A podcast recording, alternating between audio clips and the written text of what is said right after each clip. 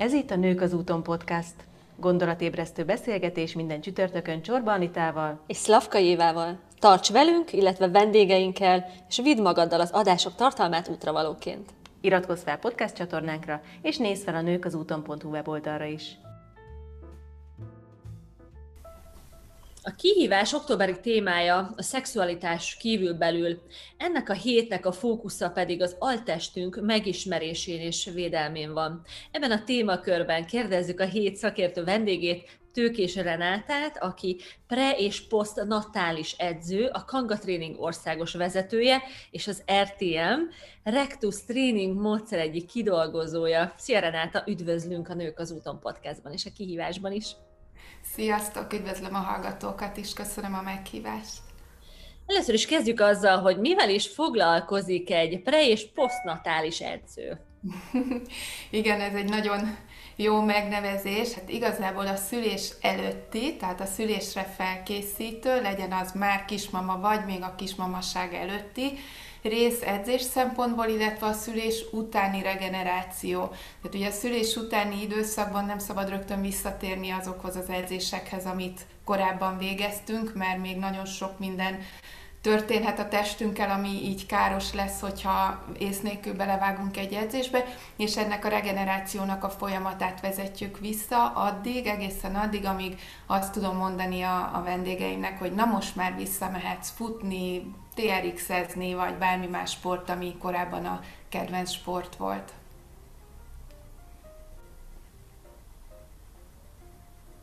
Mondod, hogy nem ugyanolyan, vagy nem ugyanúgy viselkedik a női test, és ezt írod a honlapodon is, ugye szülés előtt vagy szülés után is máshogy kell rá figyelni. Kifejtenéd egy picit jobban ezt a részét? Igen, ugye, ahogy már a terhesség megvalósul, a hormonális hatások elkezdenek erősen tombolni a szervezetünkben, és sokan tévesen azt hiszük, hogy ha megvan a baba, akkor innentől kezdve már nem lesznek ilyen problémáink, de igen, tehát szülés után még fél évig ezek a hormonok, melyek lazábbá tették a szalagjainkat, izmainkat, izületeinket, magát a gátizmot is, ami ugye most fontos témánk lesz, ez még fél évig nagyon intenzíven jelen van a szervezetünkben, illetve fél év után is adnak, aki tovább szoptat. Tehát ugye a mai világban már van, aki egy-két évig is szoptat, akkor ő neki ezt az egy-két éves időszakot kell komolyabban figyelembe venni illetve nem csak az, hogy most ugye lazábbak, mindenes sérülékenyebbek vagyunk, hanem ha ilyenkor egy helytelen testetésbe kezdünk, például nagy súlyt emelgetünk, vagy elkezdünk maratont futni, akkor nagyon komoly és maradandó károsodás történhet a medence fenékizmaiban is, illetve a hasizmaiban, hátizmaiban és egy csomó más helyen hogyan tudunk ezekre az izmokra, amit említettél is, gátizom, vigyázni, akár független a terhességtől, vagy a terhesség előtti utáni állapottól. Tehát mi egy általános megközelítés, hiszen ugye minden más izmunkra azért vigyázunk, ilyen-olyan edzéssel, mit csináljunk ezekkel az izmainkkal az altájon?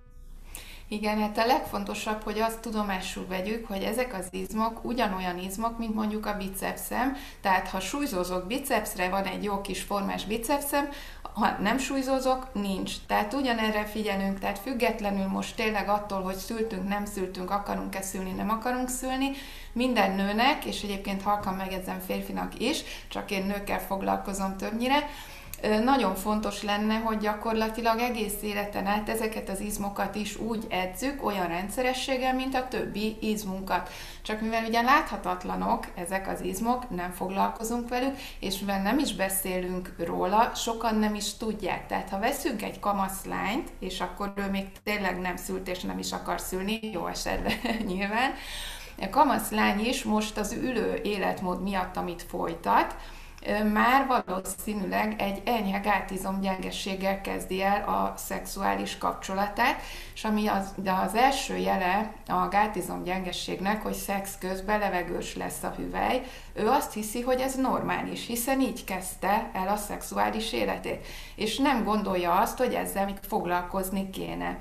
És akkor jön az első terhesség, második terhesség, szülések, függetlenül megint, hogy császármetszés mondjuk, vagy természetes úton, tehát itt a hormonális hatások terhesség maga, eljutunk odáig, hogy akkor már komolyabb probléma lesz, nehezebb visszafordítani, és van még olyan, aki még mindig nem tudja, hogy a gátizmokat konkrétan lehet edzeni, mivel nem beszélünk róla.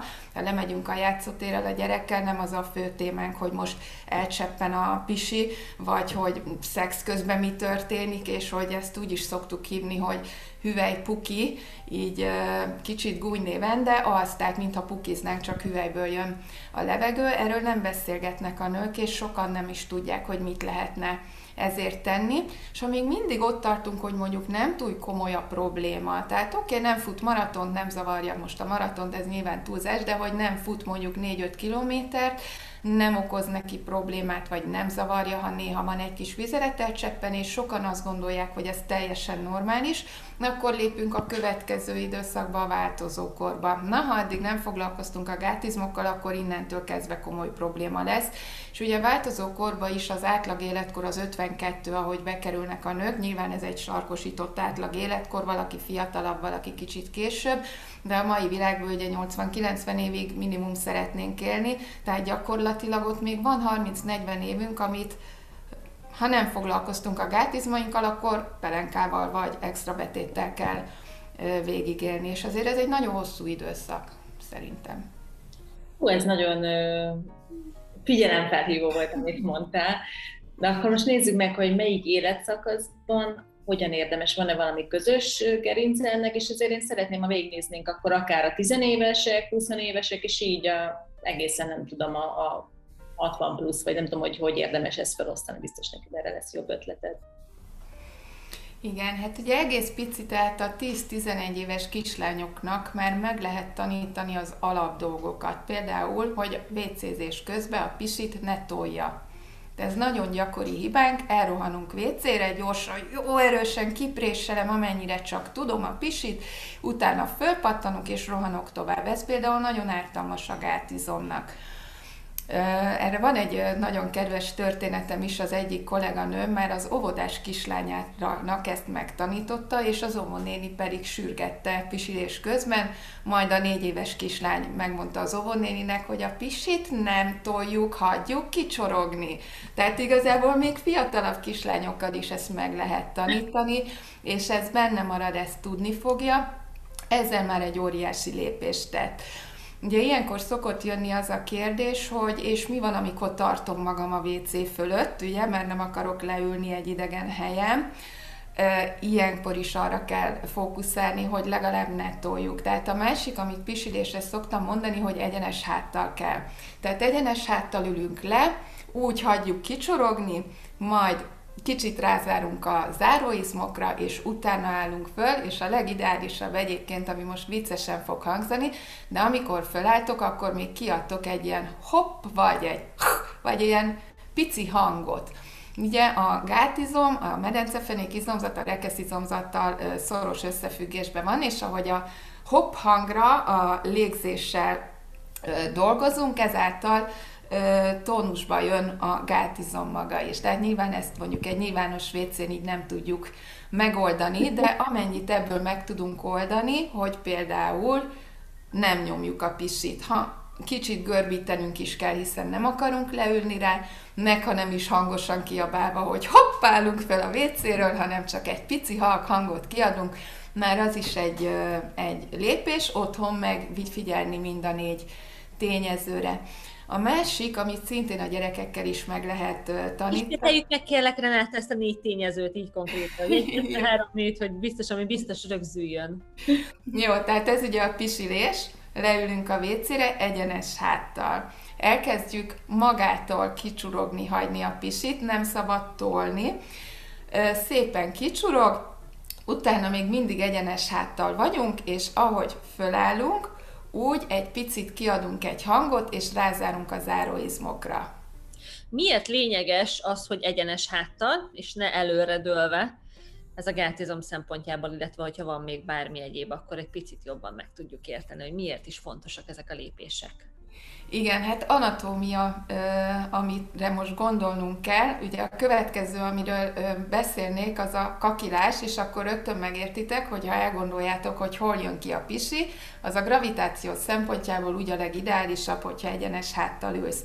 És akkor rögtön áttérek, hogy hol jön ki a kaki. A gravitáció szempontjából itt a legideálisabb, hogyha egy kicsit görbített ilyen C alakú háttal ülsz a WC-n, és egy picit megemeled a lábaidat, tehát egy kis fellépőt raksz alá, mint a kisgyerekeknek oda szokták rakni az anyukák, hogy elérjék a WC-t, na azt nem kéne onnan elvenni, hanem az mindig ott maradhatna anyukának is, amikor kakil, és akkor ugye a gravitáció szempontjából ö, úgy kerül legalúra, ahol kijön a kaki, és akkor így ö, segíti azt, hogy ne kelljen annyira tolni, annyira nyomni. Nyilván az, hogy ne kelljen tolni, meg nyomni, az oda csatolható az aranyérhez is, ugye? Hogyha jól gondolom. Igen, tehát akinek aranyere van, az is sokkal-sokkal jobbítható, javítható a gátizom tornával. Itt most konkrétan a feszít, lazít, kégel gyakorlatokra gondolok, amikor ugye ezt úgy tudod elképzelni, úgy tudod tornáztatni, erősíteni az izmokat, hogy a hüvely körül a vizelet visszatartó és a széklet visszatartó részekre gondolsz. Most először minden feszülni fog, amikor elképzeled azt, hogy pisilsz, és megállítod a pisilést, de amúgy tudnál még, csak félbe hagyod a pisilést, azt a mozzanatot próbálod előidézni.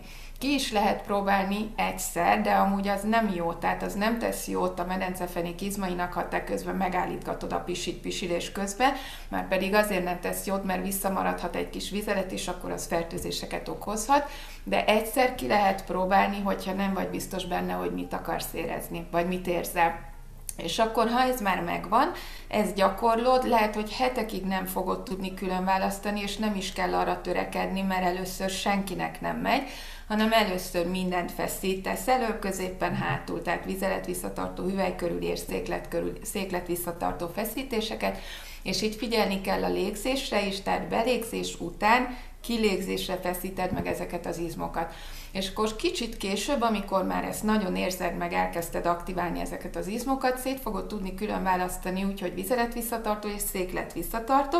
Tehát mint a pisilést megszakítod, vagy amikor nagyon kell pukizni, és azt megpróbálod visszatartani, vagy amikor kakilni kell, de nem jutsz el vécére, és tartod vissza konkrétan ezt az érzést. És ha ezeket az izmokat külön így tudod sokat erősíteni, akkor sokkal ritkábban fog kijönni az aranyér, és ha kijön, akkor sem olyan súlyosan. Tehát konkrétan az aranyérre is a medencefenék torna az ideális megoldás. Napi hány percet jelent egyébként?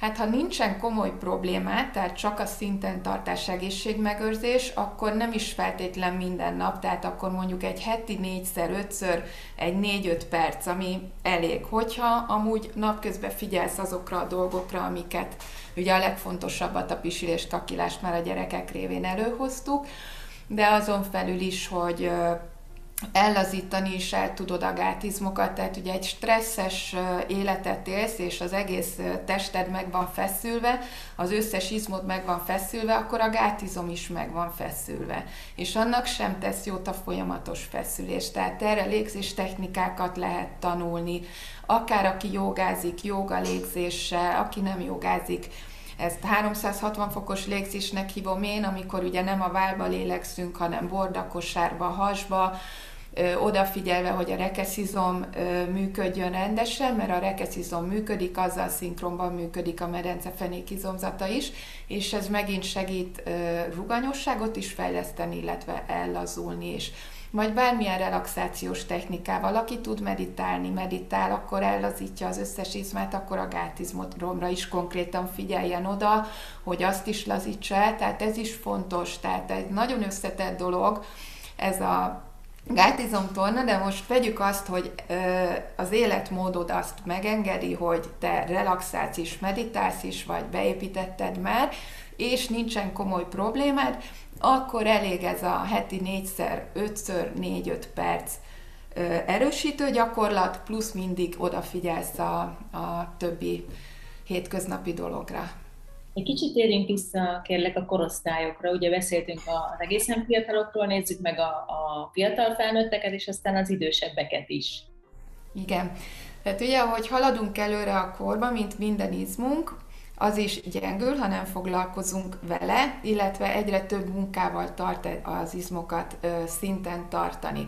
Tehát ahogy idősödünk, úgy egyre többet kell foglalkozni vele, nem beszélve arról, hogy többnyire elkezdünk kevésbé ö, egészségesen élni. Tehát gondolok itt a pörgésre, a, a lelki dolgokra, a tényleg most ezt a stressz szót így nem szeretem használni, de most ebben az értelemben használjuk, hogy a folyamatos napi stresszre, és uh, ilyenkor ugye egyre többet kell foglalkozni a gátizommal is, és nem csak, ahogy mondtam, hogy a gyereknek elég esetleg a pisilést, kakilást megtanítani, meg egyébként a kamaszoknak már egy-két ilyen feszít-lazít gyakorlatot megtanítani, amit én szívem szerint a testnevelés óra keretébe beépítenék, de hát ugye ez nem, nem én döntöm még el.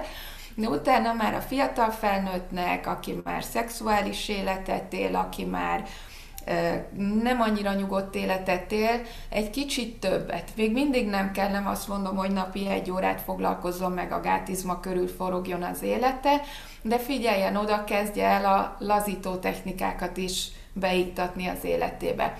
És akkor jön a terhesség, vagy a terhességre felkészülés. A terhesség alatt megint nem ajánlott túl sokat erősíteni, tehát ott egy megerősített izomcsoportot kéne szinten tartanunk, és egyébként itt a légzést is máshogy használjuk. Tehát a kismama belégzésre is kell, hogy tudja, hogy megfeszítse a gátizmait, mert szülésnél az fog neki segíteni. Tehát ezek kismama gátizomtornára komplexebb gyakorlatok vannak. A harmadik trimeszterben meg tényleg már csak a tónusosság megtartása, meg a lazító technikák, amik jönnek. És szülés után legyen az császármetszés vagy természetes úton, gyakorlatilag egy-két napon belül, ahogy képesnek érzi magát rá lelkileg, hogy egy kicsit oda koncentráljon, már lehet próbálgatni, feszítgetni a gátizmot, és amíg a hormonális hatások fent vannak, addig életmóddal is odafigyelve rá. Tehát tök jó az, ha 6 hét után én kimehetek egyedül futni, és ott van az én időm, és a lelkemnek tök jót tesz, de ha közben tönkreteszem a medencefenék izmait, amivel aztán egész életen át együtt kell élnem, akkor mérlegelni kell, hogy most megérte ez az egy-két óra, tök jól vagyok, és van én időm érzés, vagy valahogy máshogy kéne megoldani ezt, hogy egy kicsit testedzés is legyen, én idő is legyen, de mindezt odafigyelve, hogy most ezt a fél évet, 8 hónapot, 10 hónapot, egy évet, ezt egy kicsit még vészeljük át, úgy, hogy az hosszú távon akkor azt tudjuk mondani, hogy megtettem mindent az egészségemért. Szerintem mindenki, aki így a szülés után van, akkor az most nagyon megijedt, legalábbis hogy, hogy ugye azért ezzel jellemzően ezt nem tudják, ezeket az információkat az emberek nem foglalkoztak. Kicsit valami jó információt is, jó hírrel is szolgálja annak, hogy azért ez visszafordítható, vagy hogyan tehetünk azért, hogyha már ezeken túl is vagyunk, és nem úgy kezeltük, és akkor itt az idősebbekre, az én korosztályomra is gondolok, hogy mi az, amit a, a, amit a helyreállításért, vagy a, akár a szinten tartásért tehetünk. Igen, tehát egész komoly szintű gyengesség helyrehozható tornával. Itt nem egy hét alatt, meg nem két hét alatt, tehát azért ez hónapok munkája lesz, de nagyon-nagyon sok javulás érhető el, és akár már tényleg egy hét után is már érezhető a javulás, ha még nem is azt mondom, hogy na most akkor rendben vagyok. Tehát igenis megéri megtanulni. Lehet, hogy egy kicsit többet kell már vele foglalkozni, de, de megéri, mert nem kell pelenkát hordani, nem kell a vizelet elcseppenéstől félni, meg ez egy nagyon fontos momentum, hogy ezt kimondjuk, hogy ez nem természetes velejárója a gyerekes létnek. Tehát nagyon sok nő azt hiszi, hogy szültem egy-két-három gyereket, akkor ez már így van. Nem, tehát lehet tenni ellene, Nyilván vannak azok a súlyos állapotok, amikor már a torna nem elég, tehát van, de azért az ritka, tehát nem akarok mindenkit megijeszteni, hogy most mindenki oda jut, hogy műtőbe kell mennie. Van az a szint is, sajnos igen, de a legtöbb esetben ezen nagyon sokat lehet javítani. Honnan ismerje fel valaki, hogy neki szüksége van a gátizmokat erősíteni. Mondjuk a beszélgetésben egyértelműen kiderül, hogy mindenkinek, minden korosztály számára is, és megvan, hogy miért, de hogy még ezt egy picit boncolgassuk, hogy honnan ismeri fel, hogy ez, hogy ez még inkább szükséges, illetve hogy miért is nagyon fontos. Szerintem ezt nem lehet elégszer kihangsúlyozni. Igen, tehát alapból ugye mindenkinek kell, pont, de az első jele a gátizom gyengeségnek azt már említettem, hogy levegő kerül a hüvelybe. Ezt szex közben is tapasztalhatjuk, vagy egy fordított testhelyzetben, például ugye joga, jogán szeretik a gyertyapószt, a lányok. Most a gyertyapózból, ha jönnek le, érzik ezt a hüvelyből kiáramló levegőt, ez gátizom gyengességi jele. Ez már az első lépés. A második lépés vizeletelcseppen bizonyos szituációkban, tehát többnyire ez még terhelésre van, amikor ugrálok, amikor futok, amikor megemelek a gyereket, vagy nehéz súlyt emelek, akkor egy pici, egy minimális vizeletelcseppenés, de ez már a második jel, tehát itt nem arra kell gondolni, hogy na most volt egyszer ilyen, aztán semmi baj, mert következő alkalommal nem volt, mert először nem is jön elő minden esetben. A másik ezzel párhuzamosan, azok a nők, akik futnak. Ha elkezdenek futni, és előtte pisiltek futás előtt, majd három perc múlva megint azt érzik, hogy pisilniük kell, aztán keresnek egy vécét, vagy legugolnak, és nem tudnak pisilni, ez megint a gátizom gyengesség jele. Ez futókra jellemző. A következő, amikor már gyakoribb a vizeletelcseppenés, tehát már minden emelésre, már minden ugrálásra, előjön, vagy a következő lépés, amikor már nincs is terhelés, tehát sétálok, és érzem, hogy ott valami történt, van egy kis vizeletelcseppenés. És akkor ennek ugye ez egyre súlyosbodhat. A másik irányból pedig ugye az aranyér, illetve az, hogy a pukizást nem tudjuk visszatartani. Rossz esetben ugye ennek is egyre súlyosabb részei vannak.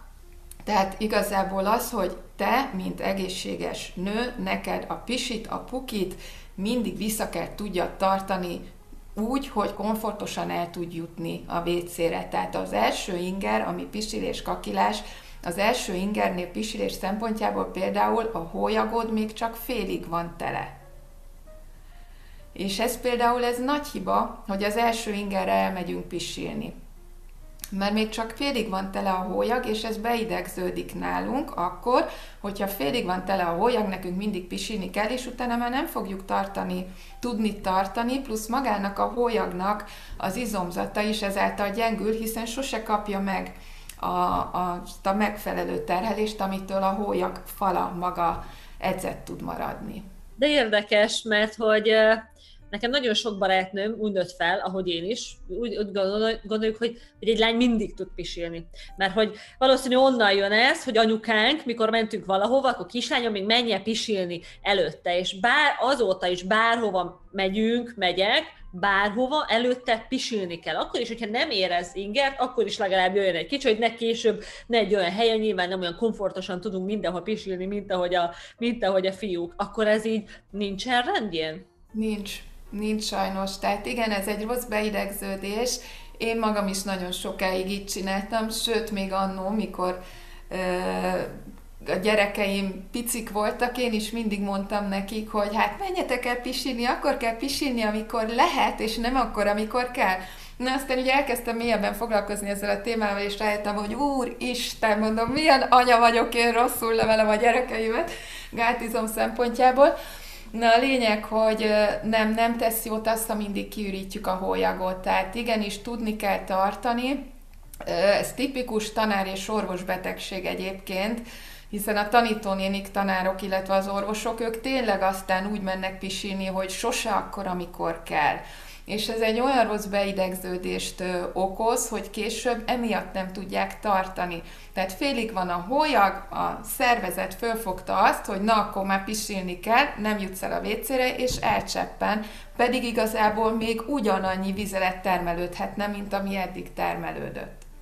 Akkor az sem feltétlenül probléma, amikor nyilván az meg arra a másik véglet, amikor már annyira-annyira tartogatjuk, például, hogyha valami nagyon bele vagyunk merülve egy munkába, hogy majd kimegyek, majd kimegyek, ugye reggel, korán reggel, hogy ah, jó van, még, még azt mondom, egy picit személyes tapasztalat, igaz?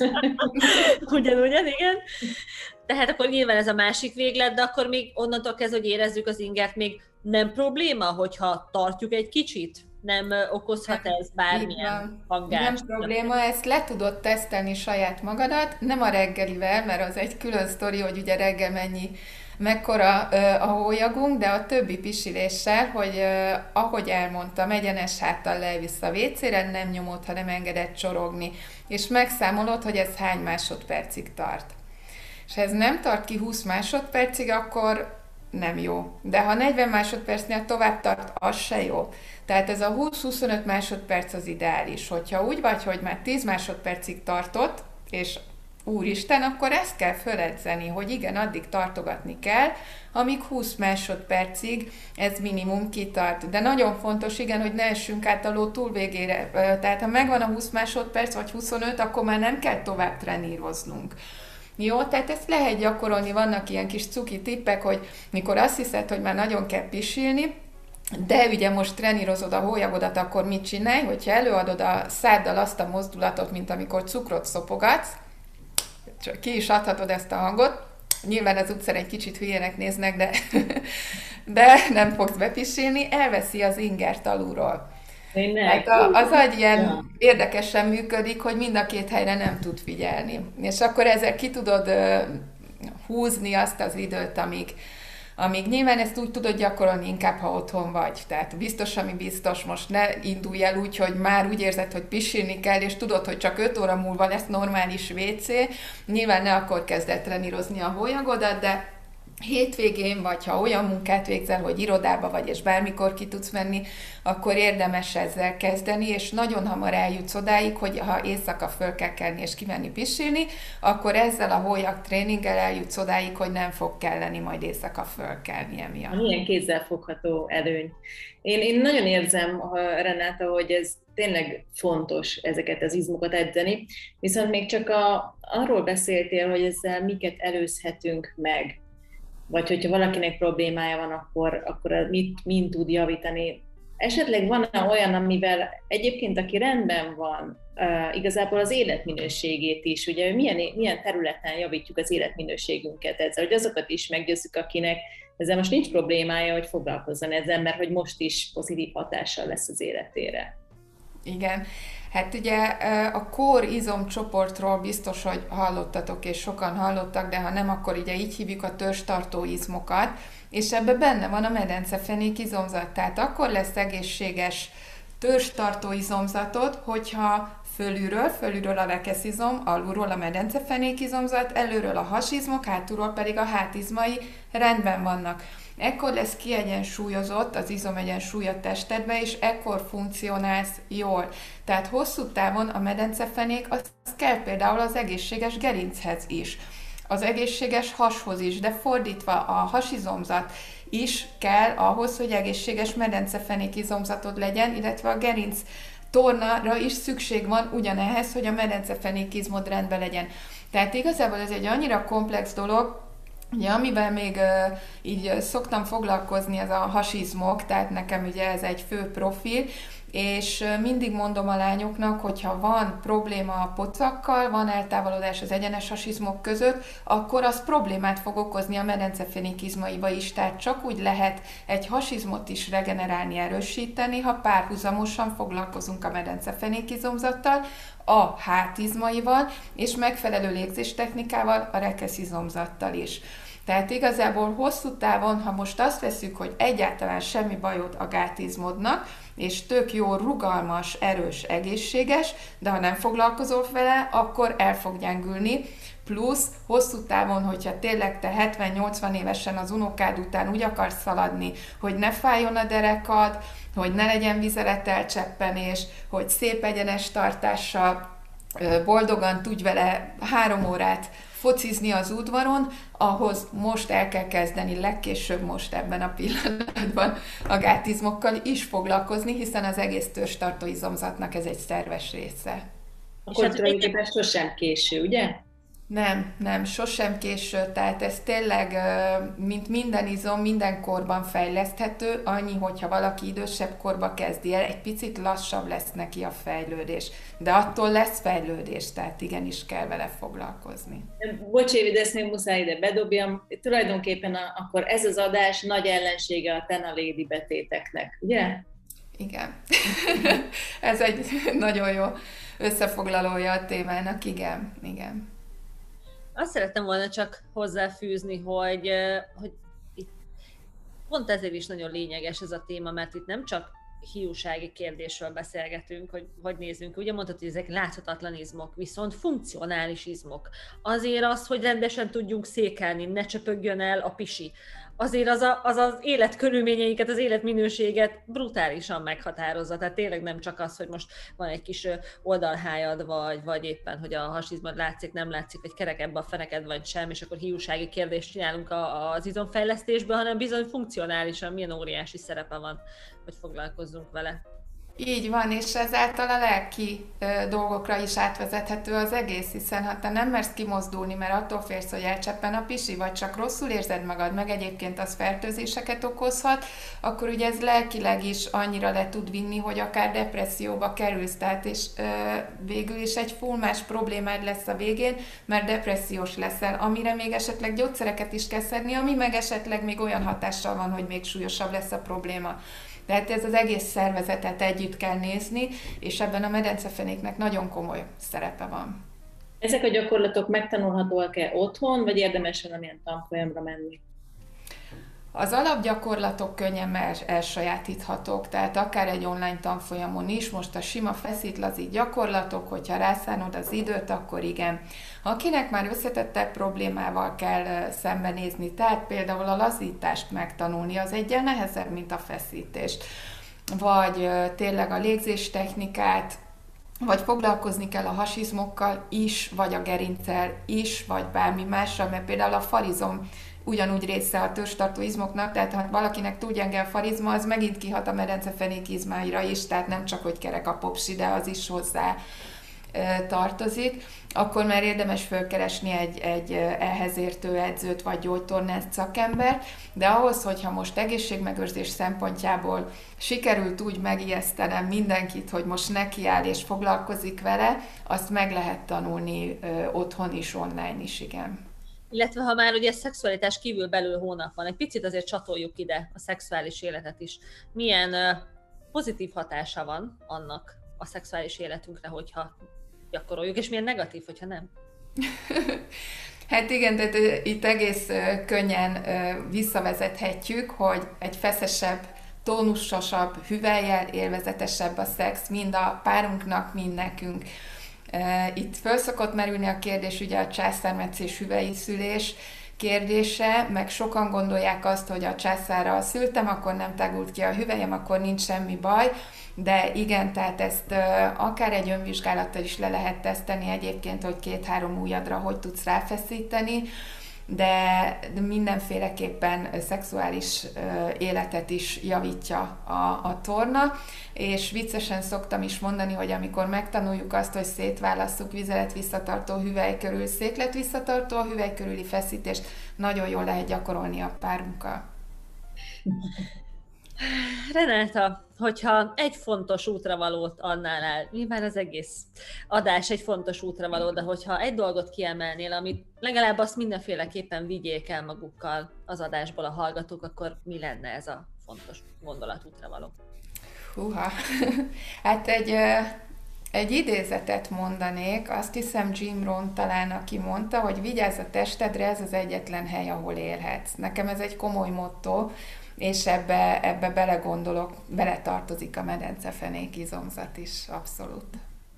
Nagyon szépen, hogy itt voltál, vendégünk voltál, és erről nagyon fontos, ám, de egy picit tabusított témáról is tudtunk beszélni. Köszönjük szépen! Köszönjük szépen! Köszönöm én is, hogy itt lehettem.